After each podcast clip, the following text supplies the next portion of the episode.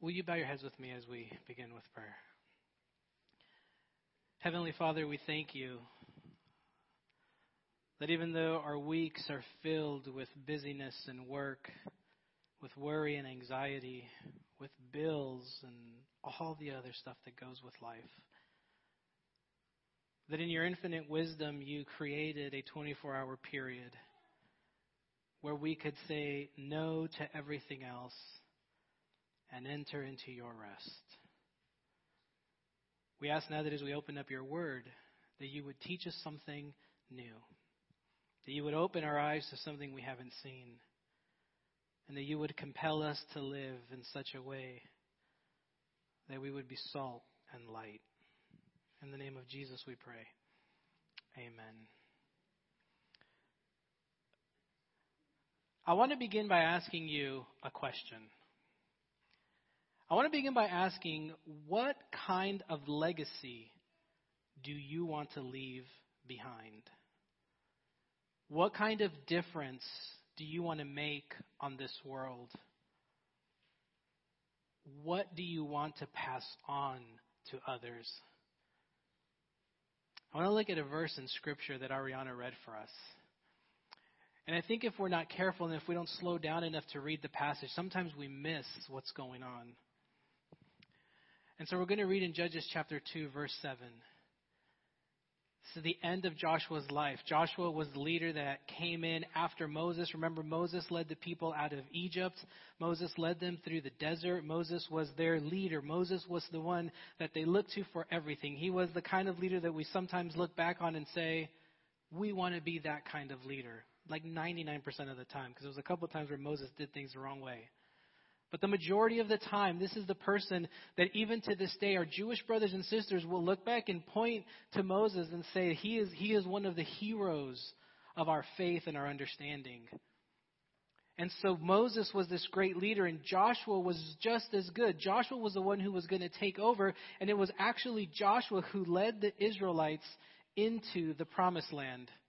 It was Joshua who led them across the Jordan who led them into what could have been uncertainty, who led them into a place of fear, a place of the unknown. And it is God, and it is Joshua whom God uses to bring the Israelites that last part of the journey. And so Joshua was a man of faith.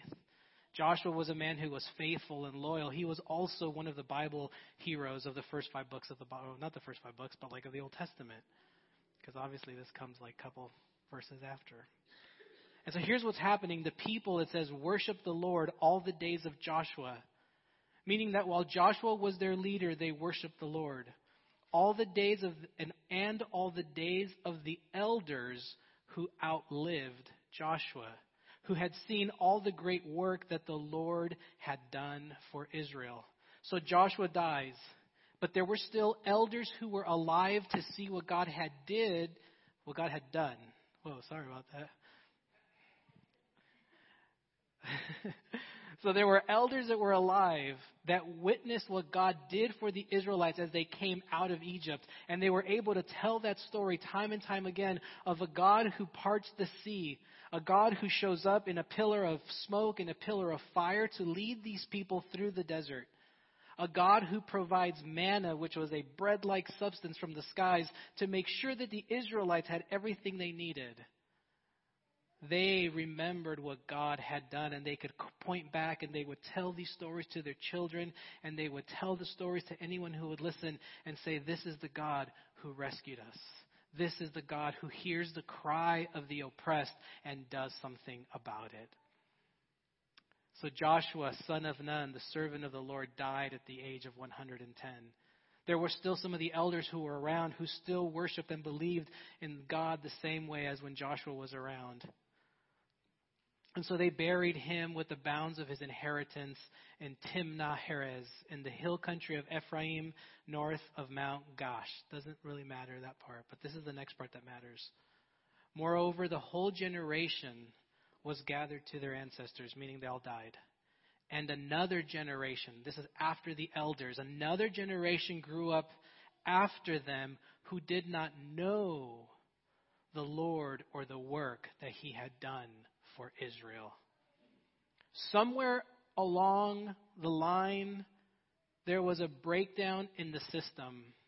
Because if we go back to the book of Deuteronomy, which was part of the Torah, which is what they would have memorized coming out of Egypt, they would have known and they would have told their kids and their children's children about what God had done. But somewhere along the way, there must have been a breakdown in the system of retelling these stories because what we find in the book of Judges is that once the elders died, the ones that outlived Joshua, once they died, once they were the ones who witnessed what God had done, the generation that came after them no longer believed the same way.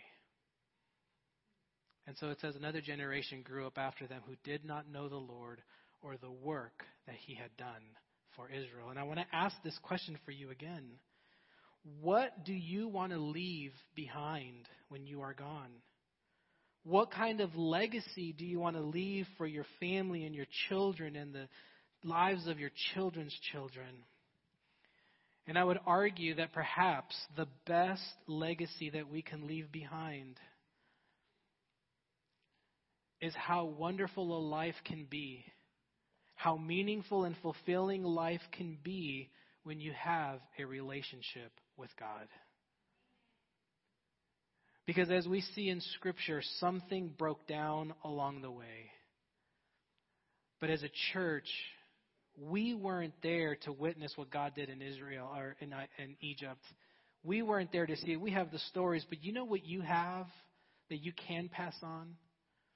are all of the times in your life when God did something miraculous. All of the times that you prayed and God answered. All of the times that you prayed for something and God answered a different way, but you knew it was still God who was working for your good. And it is those stories that you have that you must pass on to others.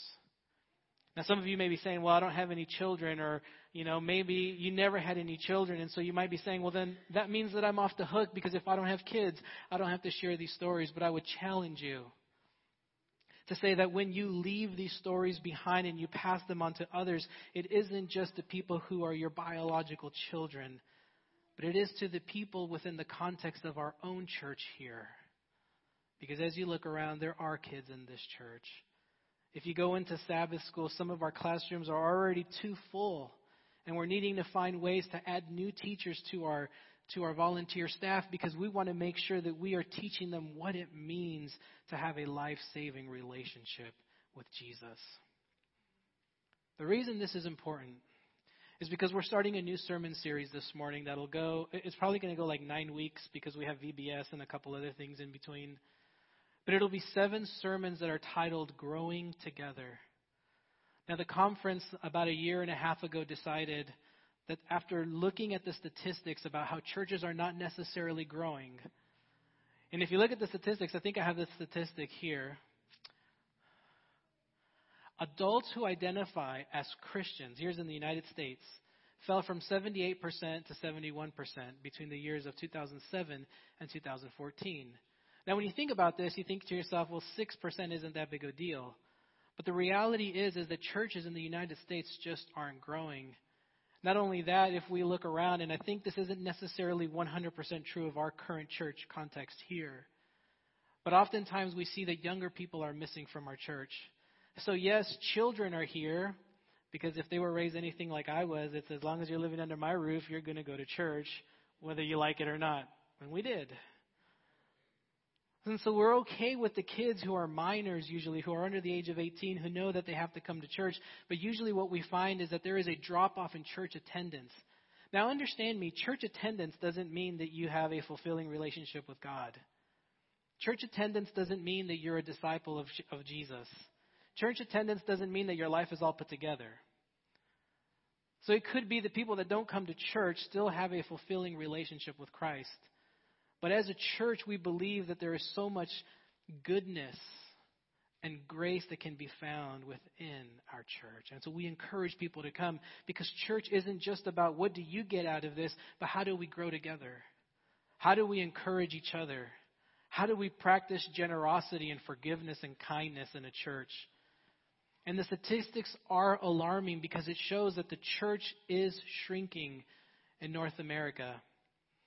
Another statistic says that of mainline churches like the Methodist, Baptist, Lutheran, and ours could probably be included in this, that, it, that a membership fell from 41 million to 36 million.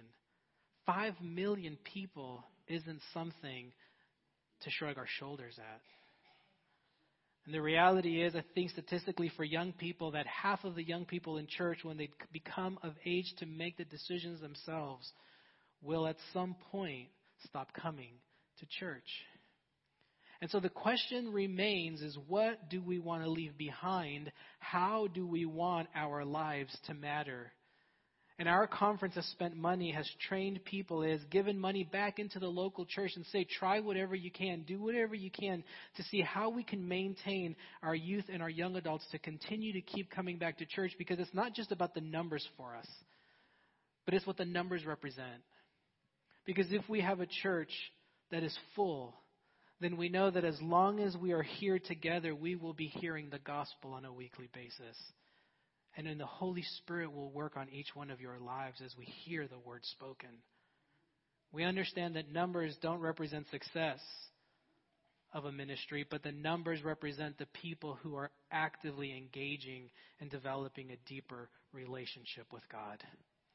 And so this sermon series is going to look at what the research shows us of the churches that have done well at not just retaining young people, but also their young people growing.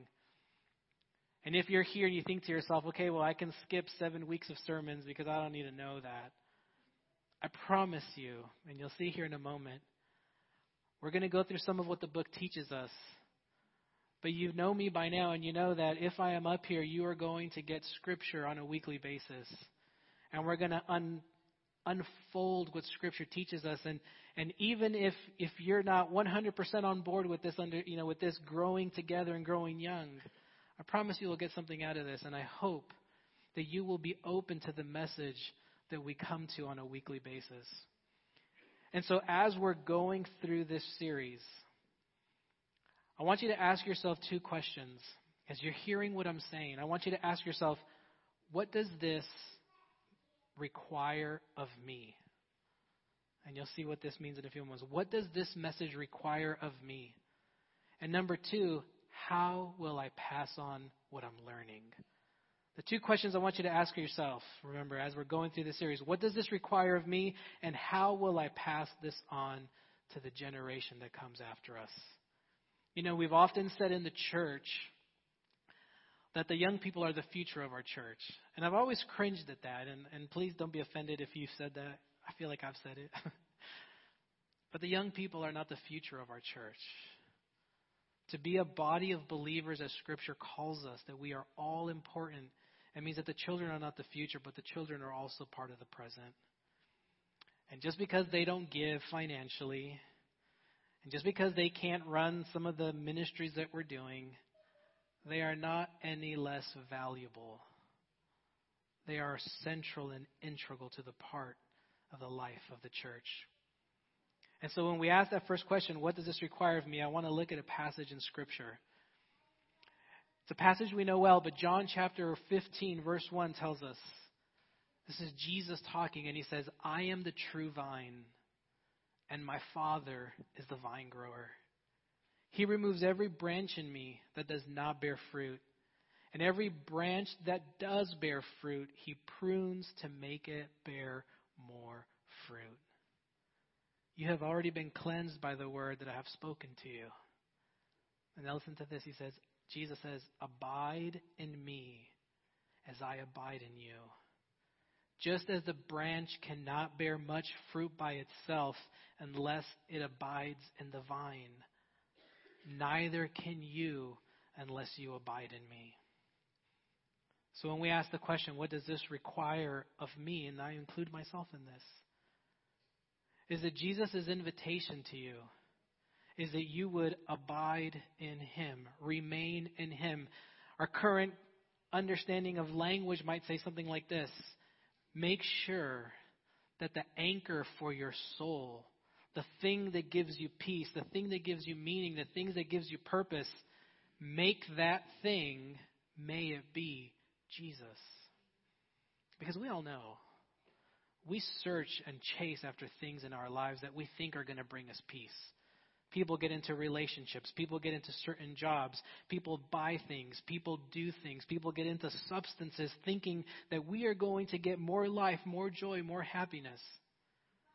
But as we tell our stories, we would all probably agree that we can chase after all sorts of things, but it's just going to be chasing after the wind.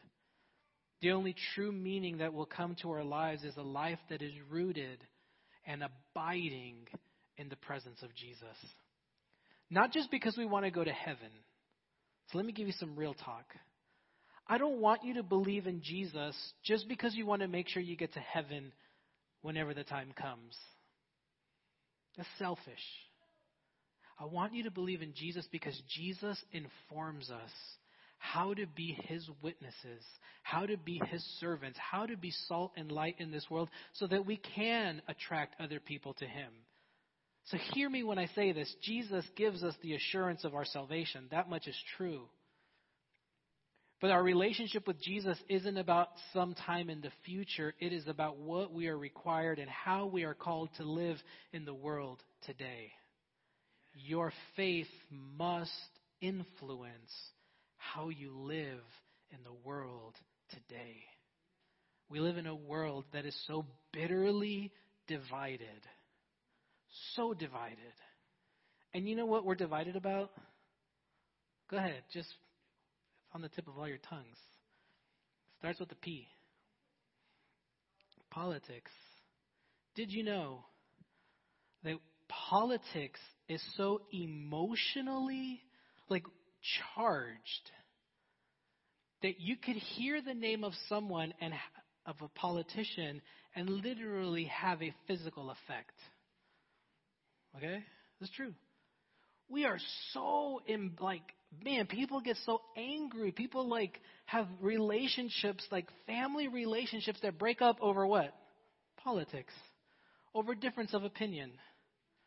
So, like, if I say this word, if I say this name, uh, there'll be ample opportunity for all of you to be offended. So, I'm an equal opportunity offender. But there are some people in here, and I don't, need, I don't need you nodding your head, okay? Just there are some people in here.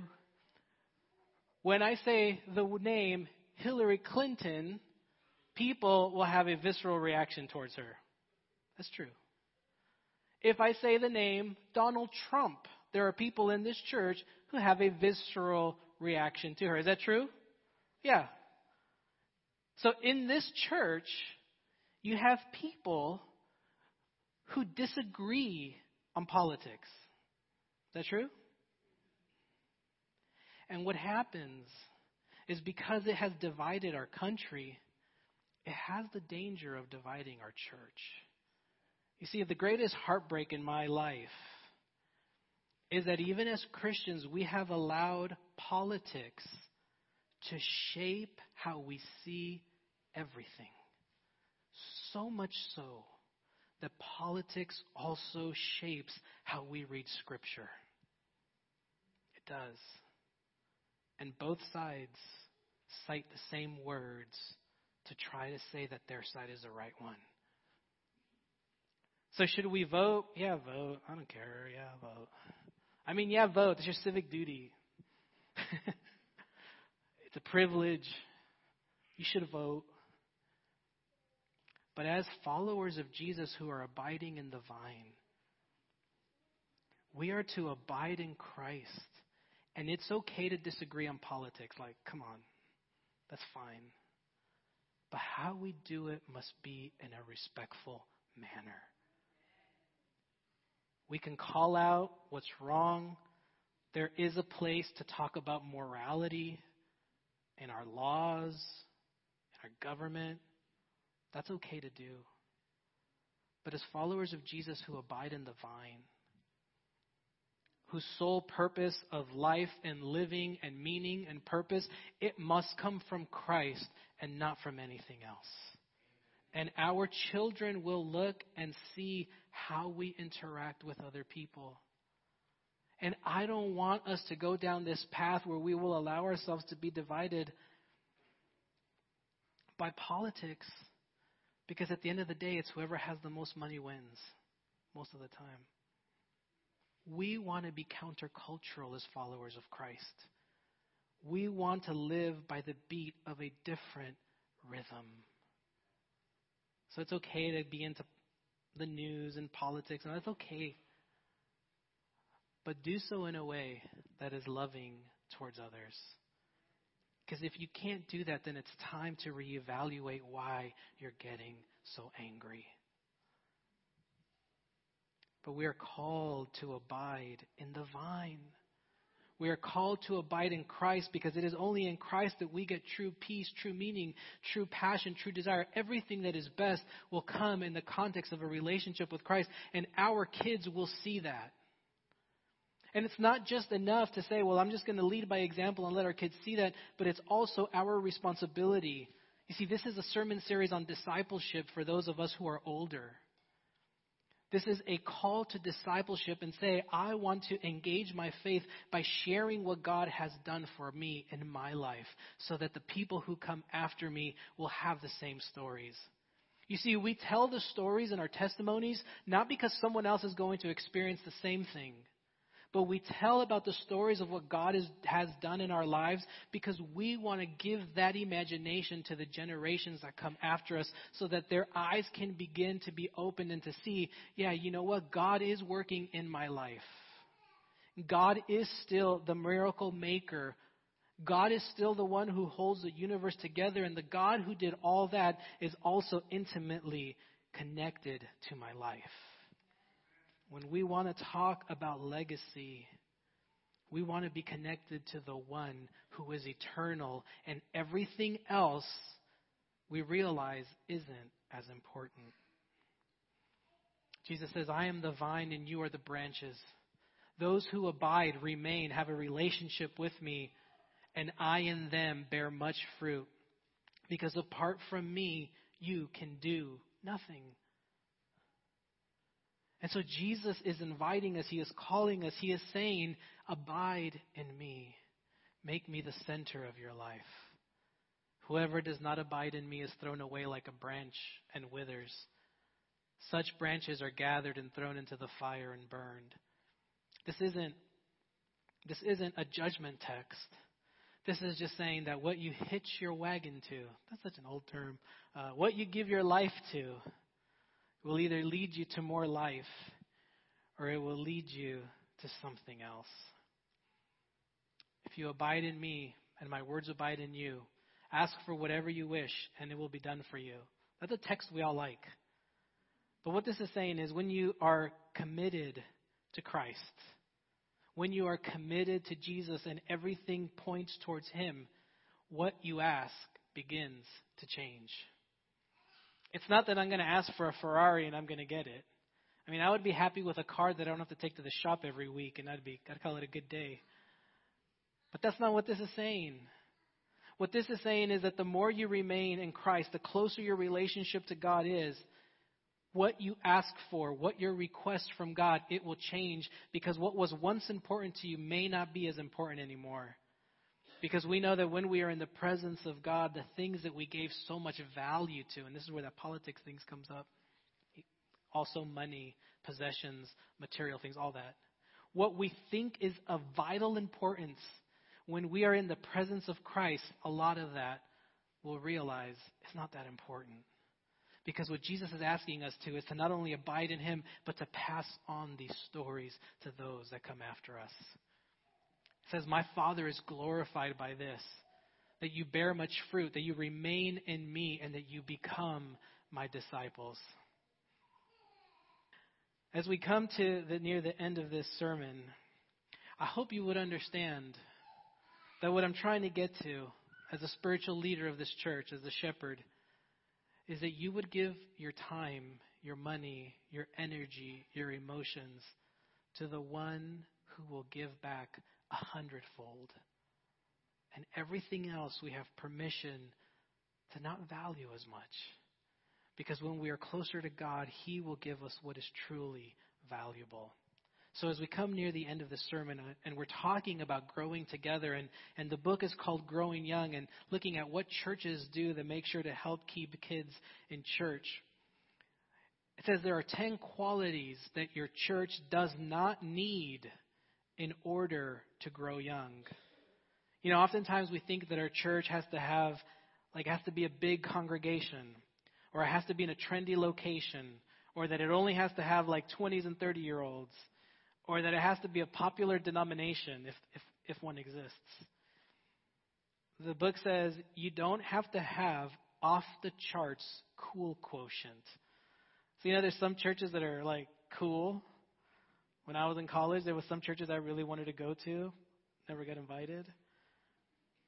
We don't have to have big modern buildings or big budgets. We don't have to have contemporary worship service. We don't have to water down our teachings. We don't have to be hyper entertaining. What matters is abiding in Christ and sharing that with others. Let me see if I have this quote up there. No, I don't. I want to read this from the book. The truth is that every church needs young people. Their passion enriches the soil around them. The curiosity they bring to Scripture and the authenticity they bring to relationships keep your church's teachings fresh and your fellowship fruitful. Other pastors would say that when your church grows young, it actually grows together and it grows better. But as people who are older than them, we have a sacred calling to walk alongside them and mentor them. You see, oftentimes when we think of younger people, if we think of millennials, when we think even of kids, oftentimes we have this negative perception of them. You know, we have this perception that maybe they're lazy or maybe, you know, here's the here's one. They're just not the way that we were when we were their age. You see, we have this these this picture in our mind of what life was like when we grew up. And we use these pictures as the framework for how we expect other people to act. We do this especially in the church. And what that means is like when if you look back if you can think of what you wish your church was like, oftentimes it's a reflection of what you experienced growing up. Like that's normal. And sometimes we place those expectations on the people who are younger than us. And instead of walking alongside younger people, we instead begin to judge them. Well, they don't dress the way they should be dressing. They're not doing the things they should be. They're not as into church ministries as they used to. They're not coming to church anymore. And so we, we instead of saying, hey, let me get to know one of them, we instead have this kind of holier than thou stance and judge them and try to make them match the pictures of what we think they should be instead of taking the time to get to know them. You see, part of growing together as a church as adults, it is your and my responsibility to walk alongside the younger generation. Not to judge them, not to tell them how they're wrong, not to tell them how they're going, you know, the wrong path, unless you have a relationship where you can. But to get to know them, to meet them, ask them what they like, Ask them what they're into. Ask them about sports. Ask them about school. Ask them anything. ask them to tell you a joke. They probably have jokes but it's about building relationship with a younger generation. But you see, so oftentimes I think when we look at a younger generation, you know, we think of it as like a kid. Have you have you ever been on an airplane and there's a kid that's crying the whole time? Like, is that pleasant?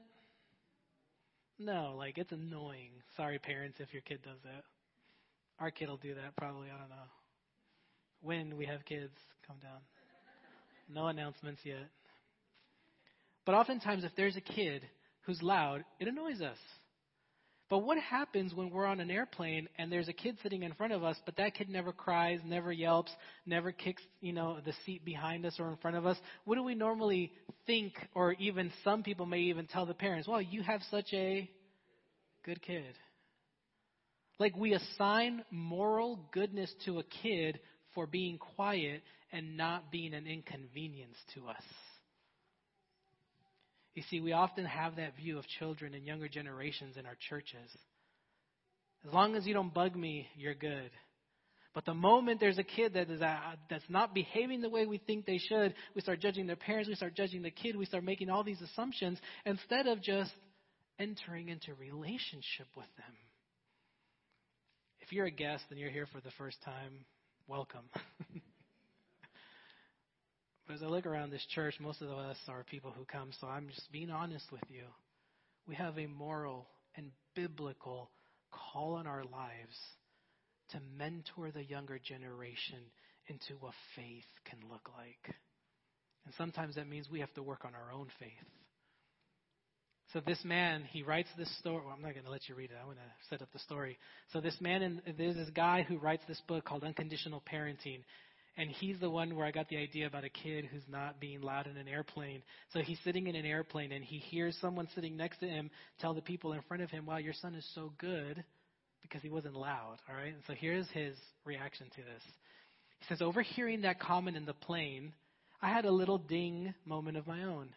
I realized that this is what many people in our society seem to want most from our children. Not that they are caring or creative or curious, but simply that they are well behaved, a good child from infancy to adolescence is one who isn't too much trouble to us grown ups. This is sometimes how we view kids in our churches. As long as you don't cause any inconvenience to us, you're a good kid. And this is what our society wants, and this is sometimes what we perpetuate. Says when we fail to examine our own objectives, we're left by default with practices that are intended solely to get kids to do what they're told. This is a book on parenting, by the way. It's called Unconditional Parenting. That means that we're focusing only on what's most convenient for us not on what the children need. Like I and I know I may be rubbing some people the wrong way here. I didn't write this book. I'll give you the guy's email. But it's true. We just want our kids to behave. We just want them to do what they're told. We just want them to not inconvenience us and we want them to not bother us. And so we want to make sure that they behave. But what he would argue and what this book argues is that when we when he asks parents, and I think I have this, he asks, What do you want from your kids? He says, when I ask parents what their long term objectives for their kids are, the phrases that come out are that we want them to be happy, balanced, independent, fulfilled, productive, self reliant, responsible, functioning, kind, thoughtful, loving, inquisitive, and confident. But he says, but oftentimes we don't walk alongside them to teach them how to be those things because we're so busy trying to get them to behave and do what they're told. And I love this book because it really challenges our pictures and frameworks of what parenting is supposed to be like. And instead, it gives us a new imagination of what it can be. Now, I'm not a parent, so I'm not giving you parenting advice. What I am saying is, what if we applied this to our younger generations in the church? Because if we're honest, what we want is for our younger generation, for them to have a fulfilling and life giving relationship with Christ. We want them to have a faith that is able to weather any storms that life throws their way. We want our kids to be so rooted and anchored in Christ that even though things are going the opposite of how they want them to, it doesn't matter because they know that God is still working good in their life. And if we want our kids to live that way in this church, then it requires all of us, including myself, to walk alongside our younger generation and mentor them along the way. Tell them how God has worked in your life so that they can have a framework and an understanding for how God is also working in their life today. Because if we can do that, they will have a relationship with Christ much like we have and it'll be the best thing in their life. Let us pray. Heavenly Father, you always call us and raise our expectations to more than what we think we can do. And so it's my prayer now that as we wrestle with what we've heard this morning, that we would not hear it as judgment, but as an invitation as a way for us to participate in your kingdom. So that all of our experiences would not be in vain, but that they would shape the generations that come after us, that they can have a faith that can move mountains. In the name of Jesus, we pray. Amen.